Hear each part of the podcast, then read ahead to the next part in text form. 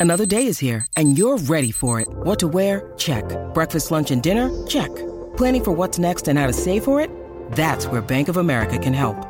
For your financial to-dos, Bank of America has experts ready to help get you closer to your goals. Get started at one of our local financial centers or 24-7 in our mobile banking app. Find a location near you at bankofamerica.com slash talk to us. What would you like the power to do? Mobile banking requires downloading the app and is only available for select devices. Message and data rates may apply. Bank of America and a member FDIC.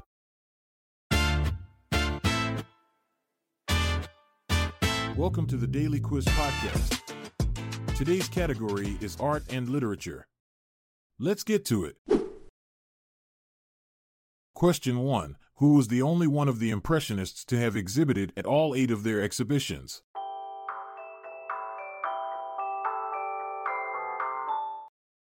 The answer is Camille Pissarro. Camille Pissarro, the renowned Impressionist painter, holds the impressive distinction of being the only artist to have exhibited at all eight of the official Impressionist exhibitions held between 1874 and 1886.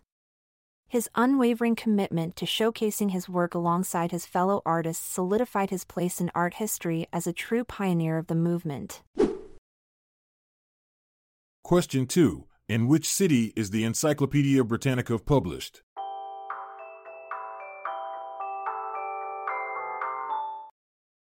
The answer is Chicago. The Encyclopedia Britannica, a renowned and comprehensive reference work, is published in the vibrant city of Chicago. Interestingly, the first edition of this iconic encyclopedia was published in Edinburgh, Scotland in 1768. However, since 1938, its headquarters have been located in the Windy City. Question 3. Which painter reputedly cut of his own ear?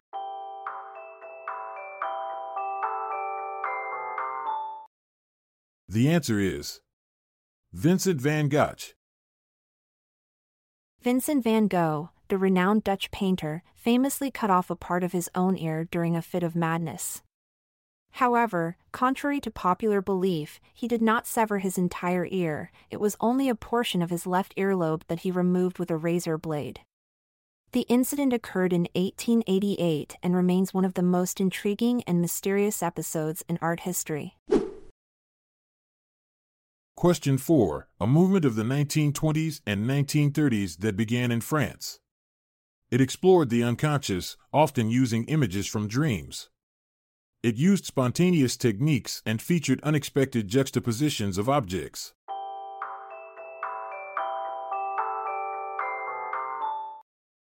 The answer is Surrealism. Surrealism, the artistic movement of the 1920s and 1930s, took inspiration from dreams and the unconscious mind. But did you know that one of its founding members, Salvador Dali, had a unique way of generating ideas? He would fall asleep holding a spoon over a metal plate. As soon as he entered a dream state and his grip relaxed, the spoon would clatter onto the plate, waking him up with bizarre images fresh in his mind. Talk about thinking outside the box. Question 5. Whose thrillers include The Osterman Weekend, The Bourne Identity, and The Prometheus Deception?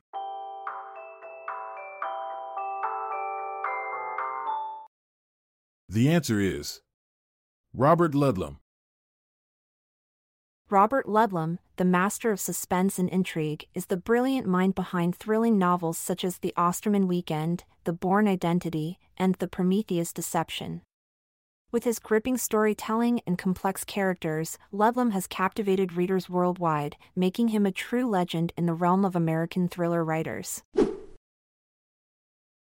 Question 6. What was the name of Captain Pugwash's mortal enemy?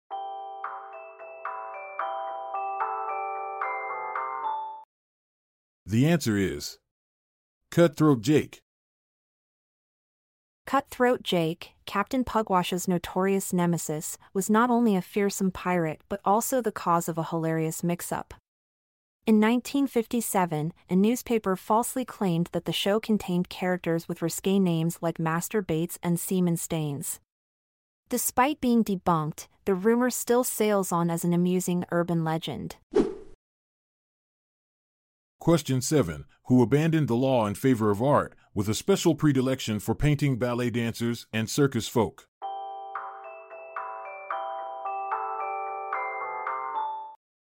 The answer is Edgar Degas.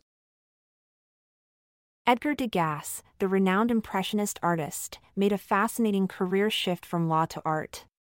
With a unique passion for capturing the beauty and grace of ballet dancers and circus performers, Degas became known for his exquisite paintings that showcase their movements and emotions with remarkable precision.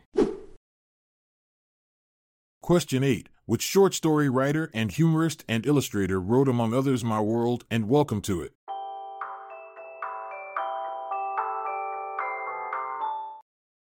The answer is James Thurber. James Thurber, the renowned short story writer and humorist, had a unique talent for blending his witty words with captivating illustrations. His collection My World and Welcome to It showcased his brilliant storytelling abilities alongside his own delightful artwork, making him a true master of both the written word and visual expression. And with that final brushstroke, our artful journey through literature comes to a close. Remember, life imitates art, so keep creating your own masterpiece. I'm Montgomery Jones. And I'm Amalia Dupre. Until we meet again tomorrow, have a great rest of your day or night. This episode is produced by Klassic Studios. See the show notes page for sources and credits. Check out our other podcasts in our network at klassicstudios.com.